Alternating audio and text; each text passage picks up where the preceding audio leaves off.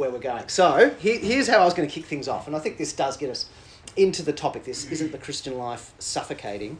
Um, there's a couple of quotes actually from from poet and from a philosopher who said yes, yeah, the Christian life is suffocating. First is a poet named um, Swinburne, um, who, speaking of Jesus, uh, who lived in Galilee, he says, "Thou hast conquered, O pale Galilean." The world has grown grey by your breath. that's bad breath. Mm. calling Jesus a pale Galilean. So that's already suggesting like a kind of sickly, unhealthy, uh, not full of life. Um, you've conquered, and the result of your conquest, O pale, sickly Galilean, Jesus he's talking about, is to turn the world grey by your breath. As Dementor Jesus. Um, and then here's from the famous um, atheist philosopher Friedrich Nietzsche, a couple of quotes from him. Uh, first one Christianity was, from the beginning, essentially and fundamentally life's nausea and disgust with life, merely concealed behind, masked by, dressed up as faith in another better life. Another quote from Nietzsche The Christian faith from the beginning is sacrifice the sacrifice of all freedom, all pride, all self confidence of spirit. It is at the same time subjection, self derision, and self mutilation. Is the Christian life suffocating, Swinburne? Uh huh. You have conquered, O sickly pale Galilean. Is the Christian life suffocating, Friedrich Nietzsche? Yes, it is uh, self derision, self mutilation. Um, when, when you talk with people about Christianity, religion, that kind of stuff, that there's roughly two types of objections. There's kind of facts objections. Is it true? How do you know if there's a God? Hasn't science disproved? You know, is there a conflict between science and Christianity? Is it true? And then there's, is it good? Is it, you know, it may be true, but gosh, it would be bad if it was true because it's, you know, it turns the world grey. You know, and this is more that second type. It's more the question of, um, you know, is Christianity good or not? It's that kind of question. And a lot of people's questions probably are more that to begin with isn't Christianity like bad for you? Not not a good way to live. Um, I mean, the two kind of overlap, though, don't they? In the sense that someone might say, "I don't like Christianity. I don't want to live like a Christian, so I'll then look for reasons to kind of confirm that. You know, I'll look for reasons to say it's false." Or someone might say, "Look at all the problems with living as a Christian. Surely that's evidence that it's not true." Yeah. Now, you could do the opposite too, couldn't you? You could say, well, if it's true, if God does exist and Jesus is the Lord and He made the world, then I expect that it would be good to live in, in accordance with the Creator. Or um, you could similarly say, hey, look at all the ways that Christianity is good. That should suggest that maybe it possibly could be true since it has these benefits. You know, so so that's the kind of area we're in. Is it good? You know, and does that suggest something about uh, is it true or not? Um, in a second, I'll get you to discuss at least three aspects that I could think of to this objection. Um, one of those is that Christianity is like dull. It's kind of it's it's uncreative. It's life sucking. It's drab. That, that's one version of this. A slightly strong version is that Christianity is um, is narrow and, and unhealthy. The Christian morality is somehow not good for people. It's, it's constrictive or, um, or worse, harmful. Yeah, that's a second version. And then a third one has more got to do with organised religion, which is sort of to say that a community of religious people is in some way oppressive or negative or controlling. So I'll get you to discuss any or all of those for a while, and we'll, we'll, I'll just read the room. If you run out of things to say, we'll come back as a group. But if you're really into it, we'll, we'll run that for a while. And you could explore any of those three. Before we do, let me comment on uh, John's Gospel um, briefly. Um, in some ways, John's Gospel um, picks up the Psalms reading we had that talks about a life of blessing, a life uh, following God's way that's blessed. It's like a tree flourishing by water, growing and living and bearing fruit in season. Um, uh, that's a life of knowing God and living His way, as opposed to a life of chaff that just gets blown away by the wind and burned up in the fire. You know, there's that kind of like vision of blessing gets picked up in here in the idea of, of shepherds leading to good pasture. So John's Gospel, um, it's one of the biographies of Jesus. Um, throughout it, actually, Jesus says, "I am." Lots of things. I am the light of the world. I am the resurrection and the life, and so on. Well, here he says, Well, I am, well, firstly, the gate for the sheep, and then I am the shepherd for the sheep. So he, he mixes his metaphors a little bit here. Um, so he's talking to Christian, le- oh, so Jewish leaders, the Pharisees, 10 verse 1. And he's saying to these Pharisees, very truly, or Amen, Amen, um, is, is another way that could be translated. Amen, Amen, I tell you, Pharisees, if you don't enter into the sheep pen by the gate, well, he says, you're like a thief or you're like a robber. And you're not actually good for the sheep at all. You don't love the sheep, you don't care for the sheep, you're not interested in the sheep, you wanted to kill them and steal them. You don't belong there. The way into the sheep pen is, is through the gate. Um, and when you're the, the one who is the shepherd of the sheep, verse 2, a, a rightful, caring shepherd of the sheep, then verse 3, the gatekeeper will open the gate and the sheep will follow into through the gate uh, and be led by name. Uh, when he's brought in, verse 4, all that is his own, he goes on ahead of them, they follow him because they know his voice. They won't follow a stranger, not like the thief, not like the, uh, the robber, uh, but they will follow the good shepherd. And then Jesus says, I am that gate. You'd expect him to say, I am the good shepherd. But first he says, I am the gate. It's interesting, isn't it? What does he mean by saying, I am the gate? Well, it's like saying, I am the way.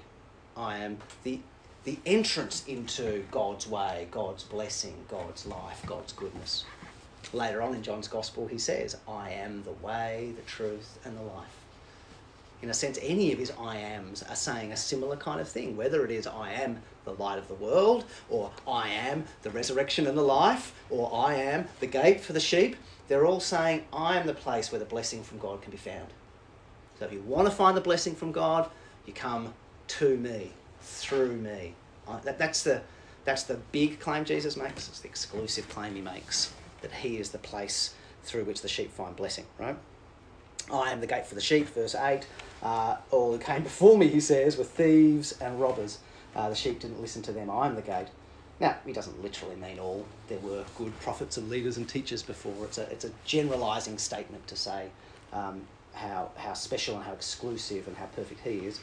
Um, I'm the gate. Whoever enters through me will be saved. They'll come in, they'll go out, they'll find pasture. The thief only comes to kill and destroy, the, the false teacher, the, uh, the, the person who doesn't bring God's truth, but I have come, here it is, verse 10, to have life and have it to the full. So going in through this gate, following a good shepherd, coming into pasture means finding life, full life, true life, good life, blessing life, like the psalm. Life following God's ways, enjoying God's presence, God's company, like a tree planted with a good source of water, a good source of sun, thriving, bearing fruit. That's the life that Jesus promises to those who enter through him as the gate, who come to him, who seek life and blessing through him. So Jesus is saying to his listeners here and to us now as we read these words written, he's saying he is actually a source not of a suffocating life or a mm. pale life or a self denying, self mutilating life, but actually a life to the full.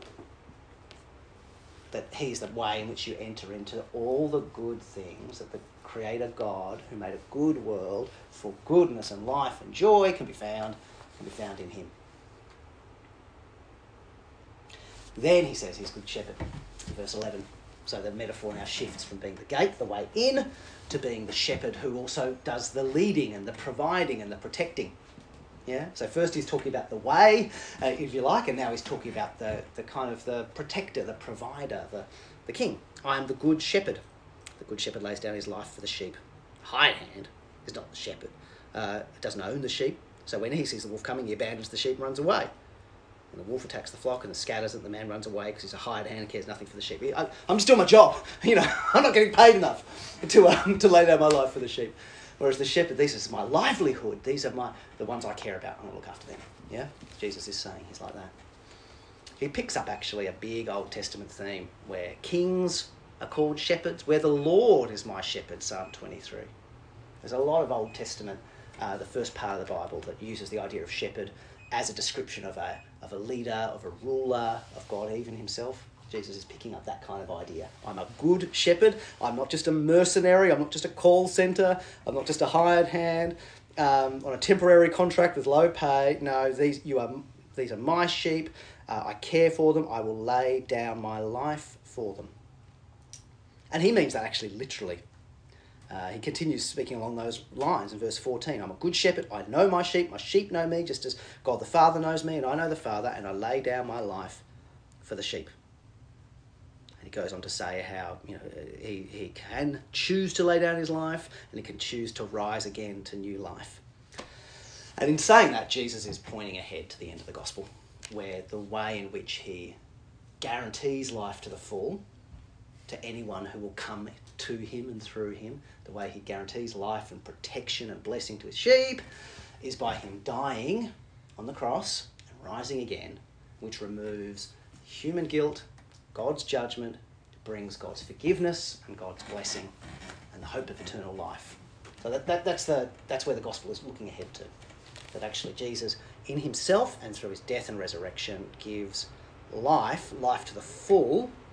It's not just escaping from hell because you're afraid of God, um, or just obeying rules so you have someone to give rules to your life, but it's peace with your Creator who made you, with God, the deepest source of all meaning, uh, and the solution of your deepest problems in terms of evil and sin and guilt and, and fear of God. Those things can be dealt with. That's why Jesus came to save, to bless.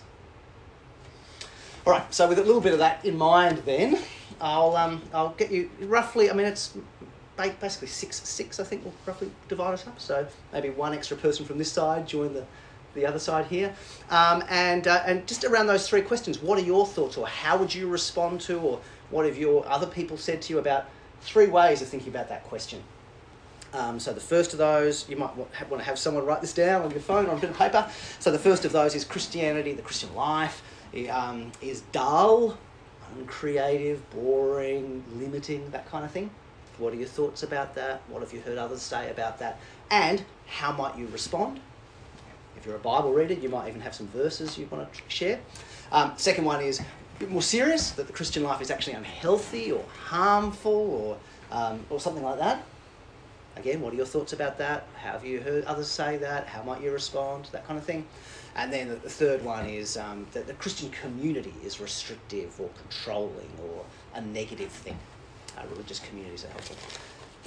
See how you go. See where you go. Give give it a shot. And um, and once we've maybe uh, the, the things start to lull, we'll, we'll come back together, share some thoughts, and move into Q and A time. Go for it. Going by the sounds of things, seems like there's, there's plenty of big, big things to talk about and, and range, wide-ranging conversations along the way. Um, we we normally run our um, evening sessions from five thirty till seven, so we're, we're getting towards the end of that time. Time flies when you kind of um, you know break it up in different kinds of formats. Um, so with the time remaining, really it's an opportunity for you to pick up on anything that came up in the discussions in your smaller groups, um, or things that didn't get discussed as well that you'd like to raise. Um, but to some extent, whenever there's like a, a question and answer sort of slot, you, you can always take it somewhere else entirely. If there's something, you know, like I'm here, I'm going to be here for the next five, ten minutes, so you can ask me what you want to ask me. Um, and uh, when we either hit seven o'clock or we run out of questions, I'll wrap us up in prayer and any final um, comments from Cam. So, time is now yours. Feel free to fire away with any questions you have. Right. Um, it didn't actually come up in our thing, but it was based off something Christine was saying. Um, as Christians, how much should we be speaking into our culture or trying to change our culture uh, so that non Christians are living with Christian laws? Yeah. Yeah, that's a good question. And it's a, it's a pretty common question, right? To think through, um, uh, yeah, like, uh, what, what, yeah, what's, in some ways you could say, what's the Christian's role, relationship to politics and lawmaking and all that kind of stuff. Um, on one extreme of things is, uh, is a verse that you can find in 1 Corinthians, uh, which talks about the difference between uh, inside the Christian community and in the wider world. It's talking about um, how Christians should manage their own communities, and if people aren't living consistent with their Christian profession, um, then that should be dealt with within Christian communities. But then a contrast is made between that and the wider community. So he, here's the kind of the simple and maybe oversimplified answer. Uh, 1 Corinthians chapter 5 verse 12. Um, the Apostle Paul says to the Corinthians, What business is it of mine to judge those outside the church? Are you not to judge those inside the church? God will judge those outside. Expel the wicked person from among you. Um, and so he draws a contrast there between like there's a responsibility to manage the affairs of those who claim to be Christian, the Christian fellowship, but it's not my business to judge the rest of the world. Um, and the next chapter, he says, those who claim to be Christians and yet live lifestyles that aren't consistent with Christianity, um, they, they, don't, they don't have a place. It, it, but he says, it's not that um, we should have nothing to do with anybody who does wrong, because if we had to do that, we'd have to leave the world. You know, so you can't be somehow purifying yourself completely from anyone you think does anything evil, because you just have to completely withdraw from the wider society entirely. So, so that's, that's a simple answer, and there's a lot of truth in that answer. And there's a lot of truth that brings a lot of good um, to the world by that answer. That you go, look, I'm, I'm going to believe different things than you, I'm going to have different moral priorities than you, uh, we still have to live together. Um, and so let's figure out how we can live together while we're here. I'll expect there to be evil and false beliefs and lies and all that. And so I just I need to be realistic about that. Um, and particularly for a Christian, the thing they want first of all and most of all is for someone to come to know their God. And they wouldn't want to so fixate on fixing this or that issue of behaviour, you know, whatever. Someone, when they hit their finger, uses God or Christ as a, as a kind of exclamation. You don't want to so fix that that the person never actually comes to know God and love Christ and so on. Mm. You know, so you want to, if you just you like pick your battles and be realistic and um, and all those kinds of things. However, it's not quite that simple, is it? Because we part of living with other people and loving other people is um, is caring about what's good and right and true. If you see something, you should say something. If, um, if if you don't call out small examples of sexism or racism, then aren't you being complicit in a sexist and racist community? Um, if somebody's practices of a gambling addiction or a drug addiction um, is having a destructive ripple effects on on their wife or their husband or their partner or their kids or their extended you know do you never say anything? If there's a toxic boss in a workplace do you just tolerate it and keep your head down? If there's a government that's oppressive uh, of a minority group or of you know whatever do, do you say nothing? Do you see what i mean? So mm. suddenly there comes this point when you go well actually there's also something that's not expecting others to just do what we do as Christians, but actually all humans, I think, to some extent, want to encourage that, um, you know, uh, goodness and rightness and truth in the wider community. Um, and uh, and there's also a sense in which we would think that there are certain things that will actually, um, you know, if, if what God says is good for the way the world is, there'll be certain things that will be positive for a community if you protect those things.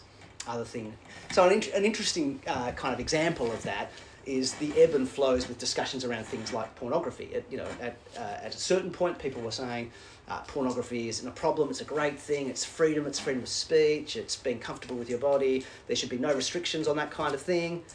Interestingly, now there's a lot more people, not necessarily religious, not necessarily, you know, wowzerish, who are speaking out about the problems with pornography addiction and the abuses that can go on in the pornography industry, the effect that it has then on real life sexual relationships of people if they bring what's normalized in pornography into their relationships and issues of consent and abuse and degradation, all sorts of things, right? Or even just unrealistic standards of one kind or another.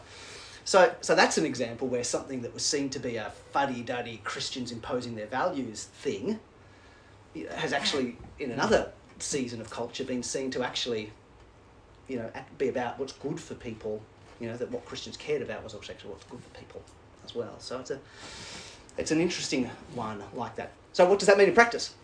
That means um, what things we stand on and, and how much we stand on them requires a whole lot of wisdom and realism about the culture we're in, what, what battles will be successful, um, as well as, I guess, arguing for laws that are um, realistically enforceable, that don't have um, bad accidental after effects of one kind or another. Yeah. So I guess that's the thing we need to think through. Is that we might go, I believe that's wrong, but does it need a law?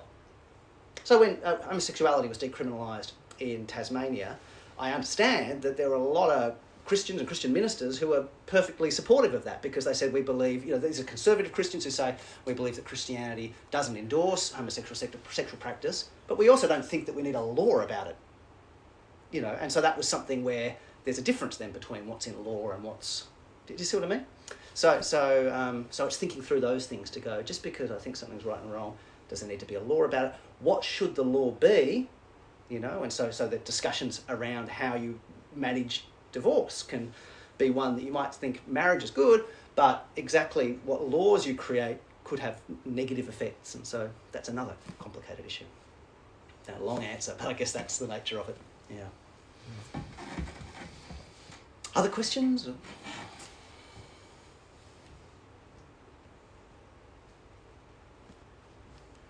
I just had an observation Yeah. about the, the harmful issue. Um, so I read the local paper every day. Sorry to hear that. Um, no, no, I, I Just a joke, yeah. Yeah, yeah. I, I think it's actually good to know what Yep. the older generation who make decisions Yeah. that implement and educate everyone else um, what they're what they're thinking, and the the thing that's just been in the paper is that there's very little about church sexual abuse these days. It's mainly in other areas. So there's been a whole lot of it in AFL, in swimming, in gymnastics, um, and so and in the schools, in the state school system. Yep. So uh,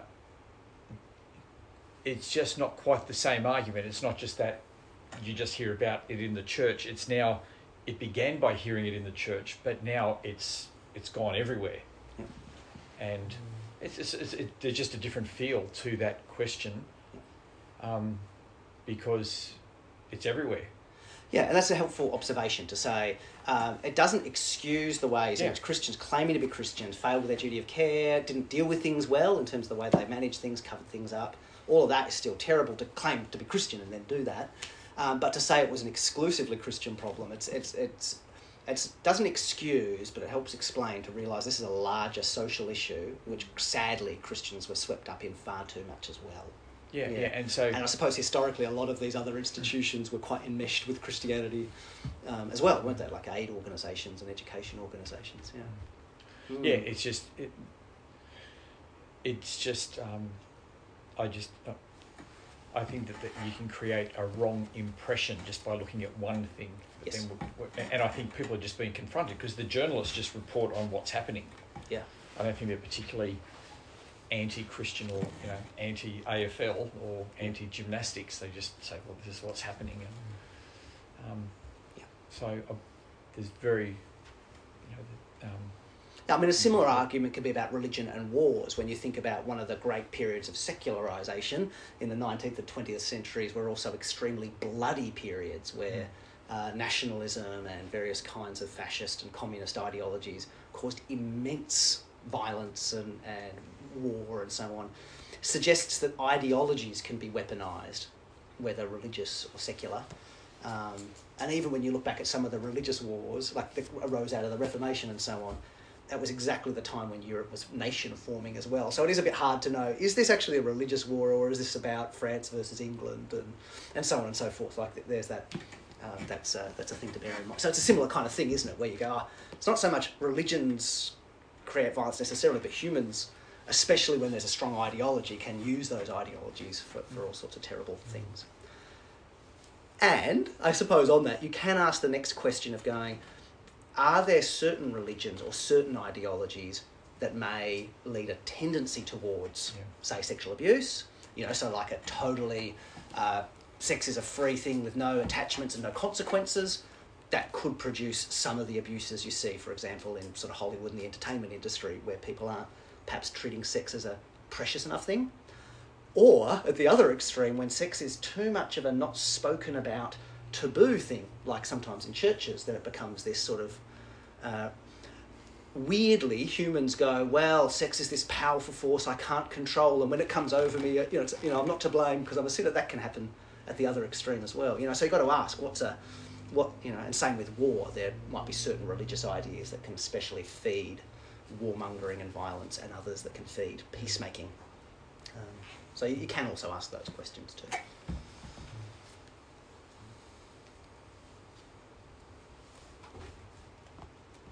Yeah, Dave. Um, could you maybe provide an example from your own life or someone close to you where the constraint of the Christian life has, in the end, profited?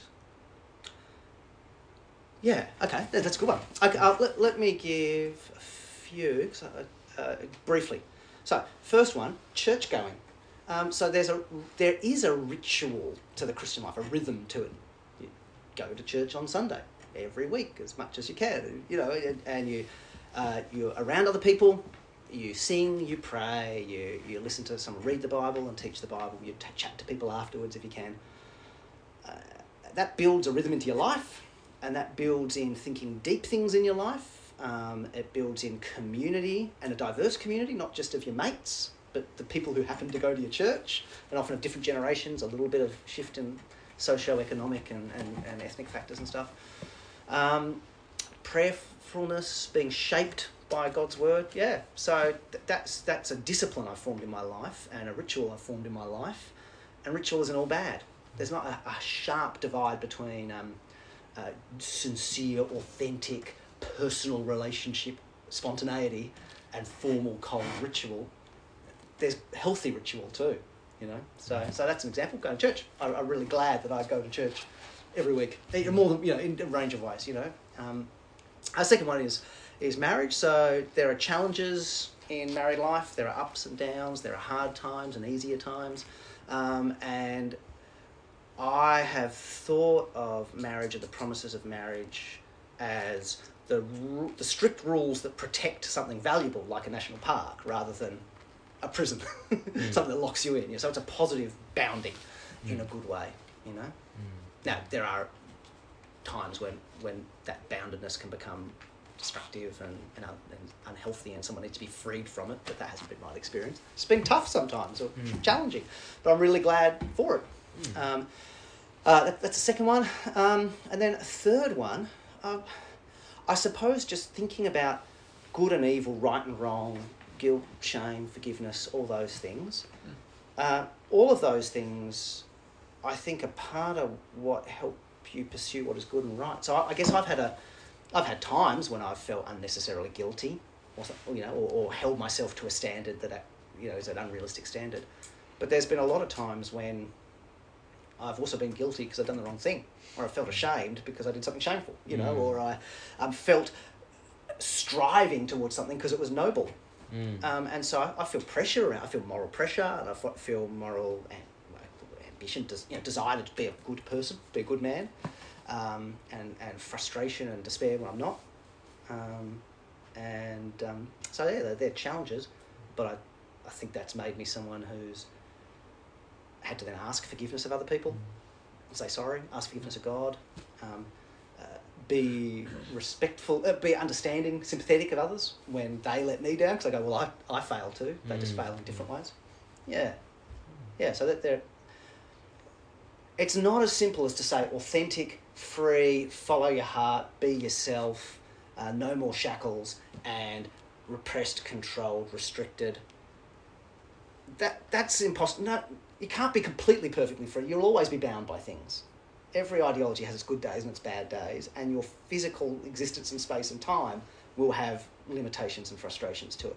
There's no perfect freedom, um, and there's lots of healthy forms of restraints that that can be really good. So, um, you be yourself within the values that are good and right and true. You find how you do what is good and right and true. You're still you, and you find out how to how to do you in the life that's handed you.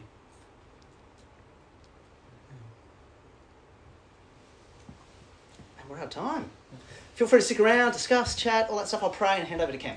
Heavenly Father, we thank you for this evening and the opportunity to hear from one another in a range of ways and think about these deep and important themes um, and be warned by things that aren't good and that are suffocating and be encouraged in uh, the many things that are good and uh, positive and, and, and liberating, even in other ways they may, um, may be about right and wrong and, and, and following your ways. So help us walk the talk to live these things out in our lives, as well as be shaped by them and treasure them in our hearts. And we think again about Jesus, our good shepherd, who laid down his life for us to give us life to the full, to forgive us uh, for where we do wrong. Mm. Thank you for those good things. We thank you for one another. In Jesus' name, Amen. Amen. Over to you, Cam. Thanks, Mike.